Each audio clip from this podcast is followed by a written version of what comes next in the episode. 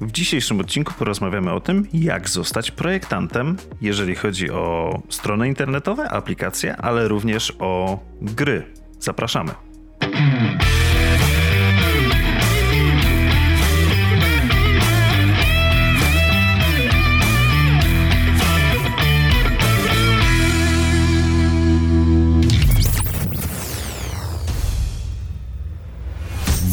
Właśnie podcast, czyli Daily Web na mikrofonie.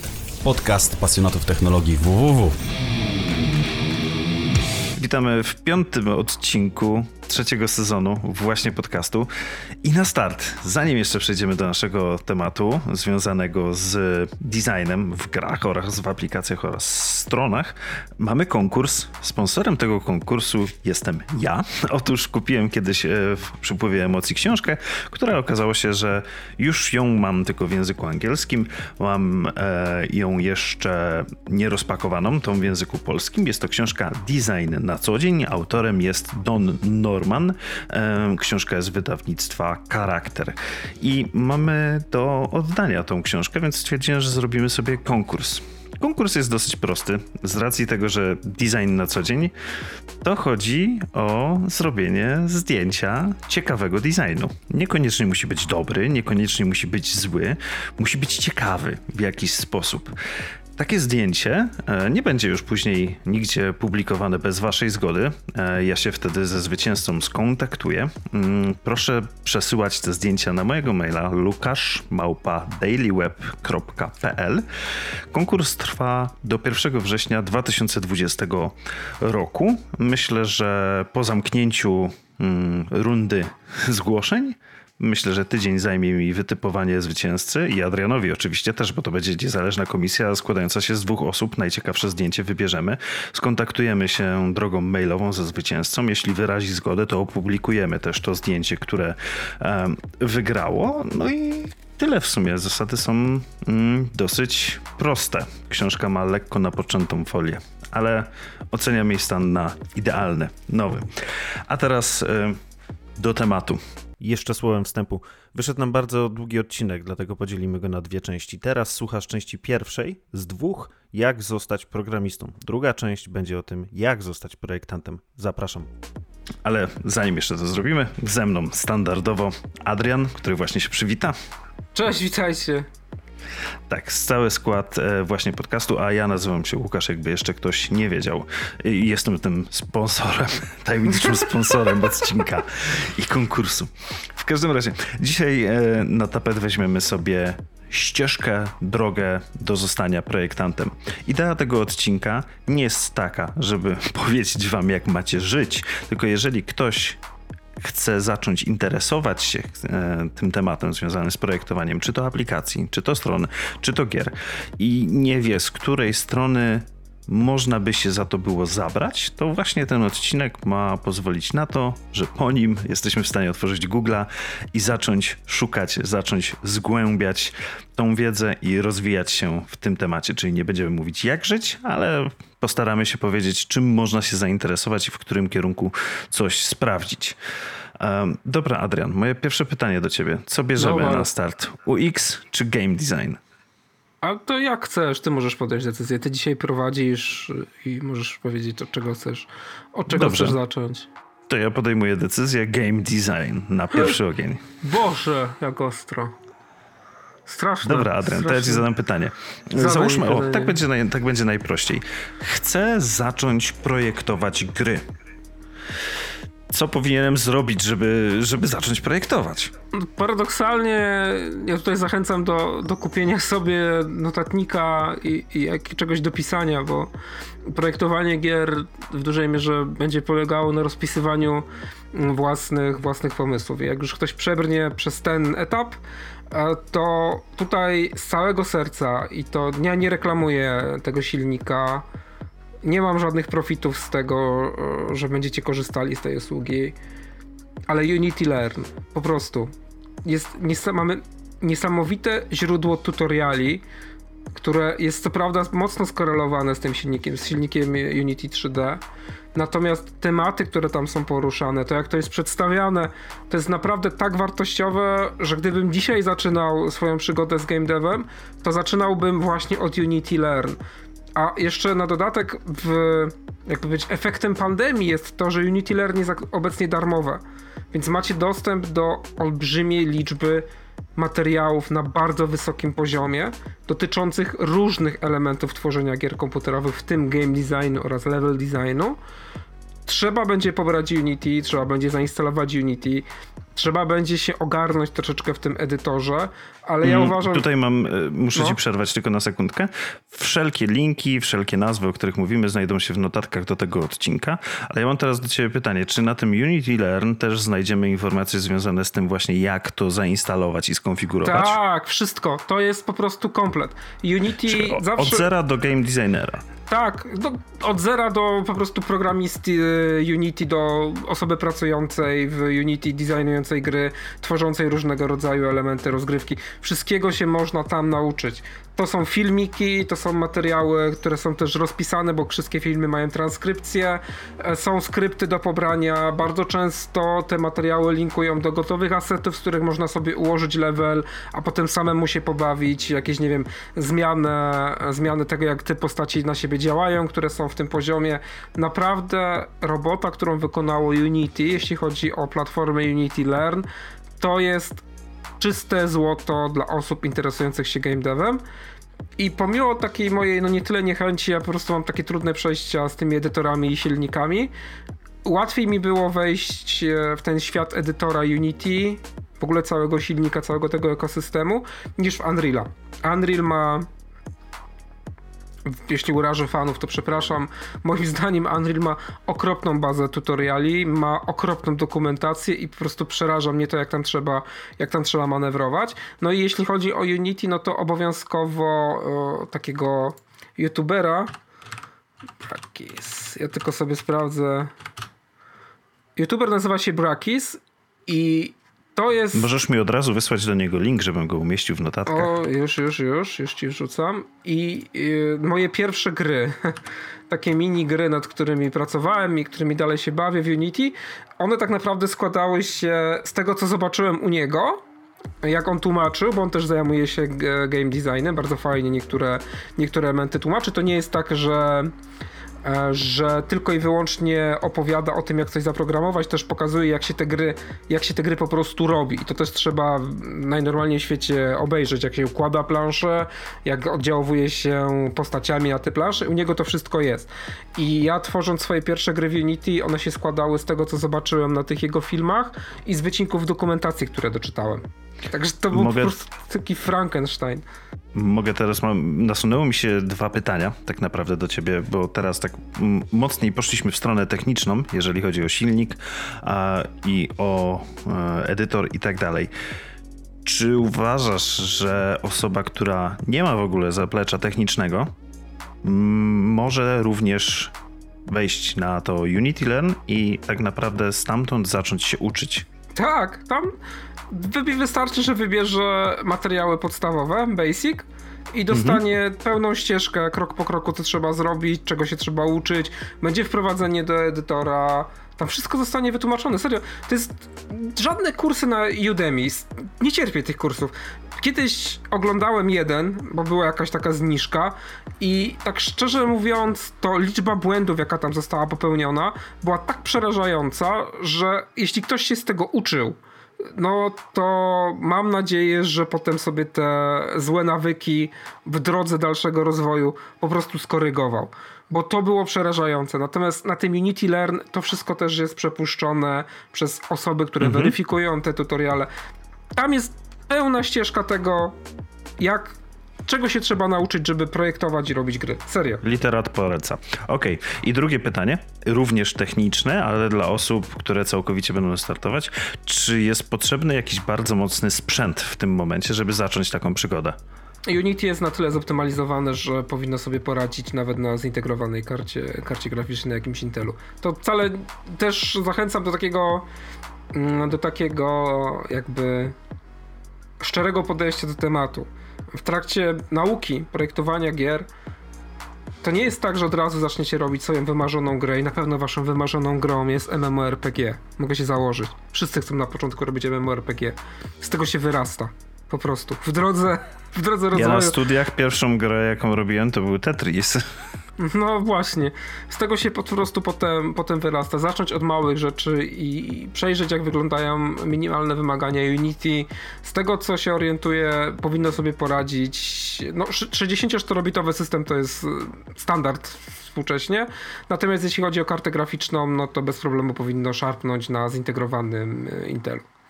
Okej, okay. a jeżeli chodzi o taką wiedzę nietwardą, nietechniczną, jeżeli chodzi o Unity, czy też edytory, czy też inne silniki, jak tam wspomniałeś, Unreal, czy jeszcze jakieś inne, jeśli oczywiście domyślam się, że są, ale w każdym razie na czym taka osoba, która zaczyna, może też się skupić poza tymi technikaliami? No bo wiadomo, że jednak to jest e, pewnego rodzaju narzędzie do stworzenia tak, tak, poziomu, tak. czy tam mechaniki gry. Ale co poza tym właśnie? Jakie inne tak. źródła byś polecił? To jest, to jest młotek, ale masz rację, trzeba się nauczyć wbijać prosto gwoździe. No, tutaj się z tobą całkowicie zgadzam.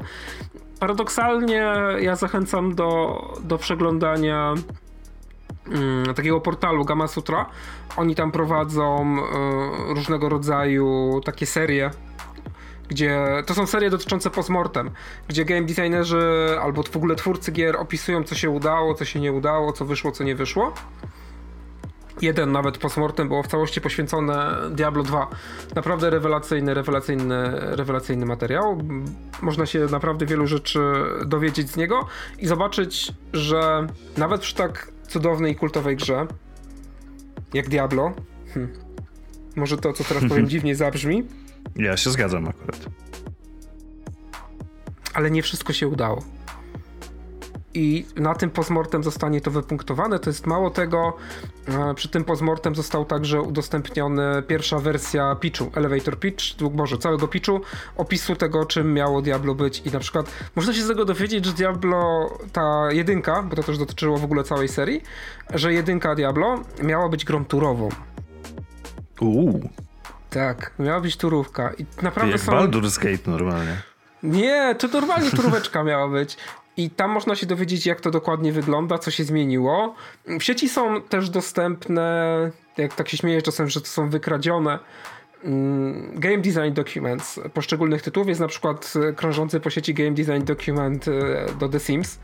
I tam można zobaczyć, jak wygląda proces projektowania gry od tego takiego najbardziej podstawowego, podstawowego elementu, czyli tego, co użytkownik widzi na ekranie. Tego, jak rozkłada, jak rozkłada pionki, jak rozkłada jakieś obiekty, bo to wszystko jest istotne dla, dla game designu, czy dla level designu. A Simsy chyba, o ile dobrze pamiętam, miały być jakimś malutkim, może nie malutkim, ale symulatorem jakiejś konkretnej rzeczy, a nie ja życia. Ja to nie, no nie, pamiętam. To nie, to nie pamiętam akurat. do sprawdzenia. Link do, do tego postaram się odgrzebać i wrzucić. I jeszcze gorąco, gorąco polecam wszelkiego rodzaju subreddity na reddicie dotyczące game devu i game designu. To są naprawdę źródła, z których bije całkiem niezła, całkiem niezła wiedza. Okej, okay, dobra. To mam w takim razie kolejne pytanie. Takie, czy, czy jeśli lubię grać w gry, nie, nie tylko w, komputerowe, ale na przykład też planszówki, to czy daje mi to jakąś przewagę w tej branży? No, moim zdaniem tak. Jak że lubisz grać w gry, bo w przypadku projektowania gier, czy projektowania poziomów w grach, traktujmy to, to, to prawda są dwie różne, znaczy nie dwie różne, to są ścieżki, które w jakiś sposób sobą połączone, a ludzie specjalizują, czy w level designie, czy w game designie. E, taka pasja do gier, no to moim zdaniem to jest wymagane, bo czym innym znać te mechaniki z poziomu teorii, też umieć je opisać, co się dzieje w wężu, a czym innym też jest postawić się w postaci gracza, wejść w tę personę, jaką jest gracz i wychwycić to, jak on reaguje z tym światem cyfrowym. Tutaj bez tego, bez tego doświadczenia, nawet e, tych planszówek, bo to też jest gra, czy jakiegoś takiego ogrywania gier w formie cyfrowej, no moim zdaniem to może być taki bariera nie do przeskoczenia. Nie? To trzeba się wdrożyć. Mhm. Ale wiesz, to jest coś takiego, ja rozumiem to pytanie, ale ja zawsze powtarzam, że w game designie to no, czy game designer powinien grać w gry? Tak, powinien. To jest tak samo, jakbyś mnie zapytał, czy redaktor prowadzący w wydawnictwie powinien czytać książki. no, Rozumiem, powinien. do czego zmierzasz. Nie jest to wymagane, ale żebyś był dobry w tym, co robisz, to jednak powinieneś to robić. A nie masz wyjścia. Serio. No, chcąc, nie chcąc, to no, nie jest to wymagane, żeby rozpocząć, o, w ten sposób. Ale żeby nie, cokolwiek nie. osiągnąć, to już powinieneś mieć oczy szeroko otwarte w tej dziedzinie, w której chcesz się rozwijać. No, tak jest chyba w każdej wiesz, takiej branży. Musisz się liczyć z tym, że no chociaż kilka tytułów w Early Accessie musisz ograć, żeby zrozumieć, czym w ogóle jest ten Early Access, bo to naprawdę teoria do praktyki to jest przepaść. Tak samo fajnie jest ogrywać jakieś gry, gry niezależne, bo tutaj twórcy niezależni bardzo przodują w tym, żeby, wiesz, rozpychać te ramy gatunku, nie? Mhm. Musisz w jakiś sposób, jako projektant gier, musisz w jakiś sposób zrozumieć, w jakim pudełku się poruszasz, tworząc jakąś, jakąś produkcję.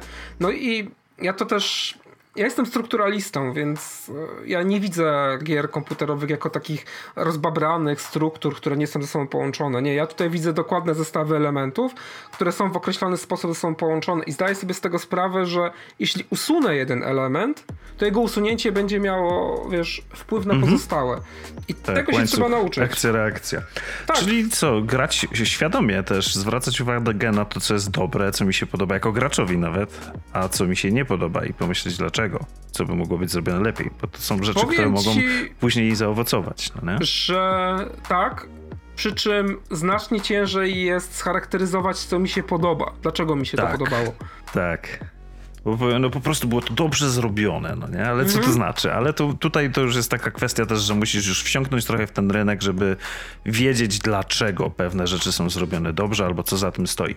Um, to jest, wiesz, jak prowadziliśmy rekrutację no. na juniora game designera, to przychodzili ludzie i mówili, że w Wiedźminie jest świetnie zrobiony otwarty świat. To zawsze A pytaliśmy... pytaliście dlaczego? Dlaczego? no, e, rozumiem. Ale już jak zacząłeś właśnie o rekrutacji, to chciałem pociągnąć ten wątek i naokoło. Czy do rozpoczęcia pracy jako game designer, czy game level designer potrzebuje studiów ja uważam, że studia są taką przygodą, którą każdy powinien odbyć, ale trzeba się liczyć z tym. Ja, o inaczej, nie uważam, że studia przygotowują do zawodu. One uczą poruszać się w gąszczu informacji. Z mhm. samych studiów jako takich co tam kto komu w duszy gra, co wybierze, proszę bardzo, to, to, nie jest element, element obowiązkowy. Z mojego doświadczenia wynika, że tak samo dobrze mi się pracuje z osobami, których tych studiów nie mają, jak i z tymi, którzy te studia, którzy te studia skończyły. Myślę, Więc że tu to... też warto przypomnieć, e, jakie studia ty skończyłeś, zostając tak naprawdę ja osobą pracującą w Gejdewie. No właśnie, ja więc jest... jakby no, to samo ja świadczy za siebie. Tak. I żeby było śmieszniej, specjalizuję się w historii literatury. Konkretnie w kulturze literackiej się specjalizuję i zajmowałem się kulturą, kulturą popularną. Literaturą i kulturą popularną. Więc e, ja, ja osobiście studiów nie skończyłem, porzuciłem na ostatnim e, semestrze, ale uważam, że w świecie IT Studia dają na pewno pewną przewagę, pewien sposób patrzenia na świat, pozyskiwania informacji, uczenia się ich i przetwarzania. E, kombinatoryki też uczą bardzo kreatywnego myślenia, ale w, w, ogóle czy są studia game designu? Są, tak, nawet tutaj w, Polsce? tutaj w Sosnowcu. Tak, są w Sosnowcu projektowania gier ale to, mhm. wiesz, się, jeśli chciałbyś usłyszeć, czego się ktoś uczył na tych studiach, to musielibyśmy zatrudnić mojego, może zatrudnić, zaprosić mojego współpracownika Roberta i on by ci tam ładnie opowiedział, czym się zajmował, czego się uczył, on te studia, on też I jaką to ma wartość na rynku pracy później też. No bo to też jest dosyć istotne, no nie? Myślę, się, że ten być... śmiech już jest wystarczającym komentarzem w temacie. Ja naprawdę nie chcę być niemiły, ale ja mam takie wrażenie, że jeżeli chodzi o game design, e, to ja wolę na przykład zatrudnić literaturoznawcę, nawet jakiegoś psychiatrę klinicznego, bo oni są w jakiś sposób ukierunkowani w jakimś mhm. polu ja po prostu odnoszę wrażenie, nie wiem, może się coś zmieniło, znaczy Robert też się niesamowicie wdrożył, też bardzo się rozwinął przez ten czas, z jakim pracujemy, ale ja mam takie wrażenie, że jak on skończył te studia, to on wiedział o wszystkim po trochu, ale tak do końca potrzebował dużo czasu, żeby znaleźć Nieoszlifowany sobie, wiesz, diament, no nie? Znał mm -hmm, spektrum, tak, tak, ale tak. trzeba było go dopiero ukierunkować. Tak, i on też szukał, wiesz, jakiejś takiej przestrzeni, w której mógłby się, mógłby się odnaleźć, nie? No ja i najlepiej przykład, czuć też, no nie? No też pytałeś o moją drogę, no to wiesz Łukasz, no w moim przypadku to było tak, że ja swoją przygodę z game devem zaczynałem od obsługi klienta. Więc mhm. ja tak zacząłem na takim entry level, i na przykład też sobie to chwalę, więc jak ktoś chce wejść do game devu i uważa, że nie, od razu chce być game designerem, nie, zacząć sobie normalnie od obsługi klienta, serio. Zobaczenie tego, jak odbiorcy reagują na rzeczy, które, które pojawiają się w grze i jakie problemy, wiesz, napotykają, nie? To jest naprawdę niesamowite doświadczenie. A jak I wygląda, to... tak w skrócie, w dwóch zdaniach, obsługa klienta? Przychodzi ticket, czytasz jakiś problem, odpisujesz Okej, okay, jak nie umiesz tak rozwiązać, samo... przesyłasz do kolejnego poziomu. Na kolejny poziom supportu. Albo jak jesteś w Open Office, wiesz, z biuro, to krzyczysz do kolegi obok. To jest po który... prostu inna metoda przesyłania. Tak, który tam, wiesz, już kiedyś rozgryzł ten problem i mówi, że słuchaj, co mam z tym zrobić? To jest i tyle. Mhm. Tak samo jak wszędzie. Ale do tego nie potrzebujesz tak naprawdę wiedzy chociażby związanej z Unity. To jest coś, co możesz zacząć robić tak naprawdę powiedzmy w cudzysłowie z marszu. No nie musisz mieć no tam jeśli... jakieś metody komunikacji ogarnięte, ale jeśli jakby, będziesz... No. No, znaczy wiesz, bo chodzi o to, że jeśli będziesz potrzebował tej wiedzy, to ta wiedza zostanie ci po prostu przekazana w trakcie szkolenia. My szkolimy osoby, które przychodzą do nas na obsługę klienta z naszych narzędzi, bo my korzystamy z technologii własnościowej i to jest normalnie proces wdrożenia. To, to nie jest mhm. tak, że... Przychodzisz na dwu, trzydniowe szkolenie, tam strzelam oczywiście, ale jest no. jakieś szkolenie przygotowane dla osób, które przychodzą z zewnątrz i ono tak naprawdę daje pigułę wiedzy potrzebną na rozruch. Tak, a potem reszty to wiesz, taki klasyczny a później to już jest doświadczenie. Tak, słuchaj, resztę też ogarniesz. To Unity Learn tutaj masz, odpal sobie i, i Ale wiesz, tak się robi, Łukasz, możesz się śmiać, ale serio, tak się robi, odpala się Ja się śmieję Learn. dlatego, że się tak robi. W sensie nieko niekoniecznie wiem, że tak się robi z Unity Learn, ale wiem, że to jest wiesz, powszechna praktyka. Jeżeli wiemy, że na jakimś portalu jest ta wiedza, która na przykład pokrywa się z naszym stakiem, nie wiem, czy to technologicznym, czy chociażby z metodykami pracy, to jest to bardzo dobry wstępniak teoretyczny w tym momencie, żeby osobę, która dołączyła do zespołu, posadzić na przykład na 3-4 dni, czy tam na tydzień. E, słuchaj, to są te tematy, które, z którymi powinieneś się zapoznać. Jak no. będziesz miał jakieś pytania uzupełniające, coś sobie tam notuj. E, to jest taki, wiesz, przyspieszony kurs wiedzy teoretycznej, żebyśmy w ogóle mogli rozmawiać na pewnym poziomie detali. Tak, to jest, już. wydaje mi się, całkiem normalną rzeczą i bardzo popularną, poza tym szkoleniem takim powitalnym, powiedzmy. No, i to zgadza się. I w tym miejscu kończymy pierwszą część, czyli jak zostać programistą, game designerem. Zapraszamy do kolejnej, w której ja opowiem o tym, jak można rozpocząć przygodę z projektowaniem User Experience.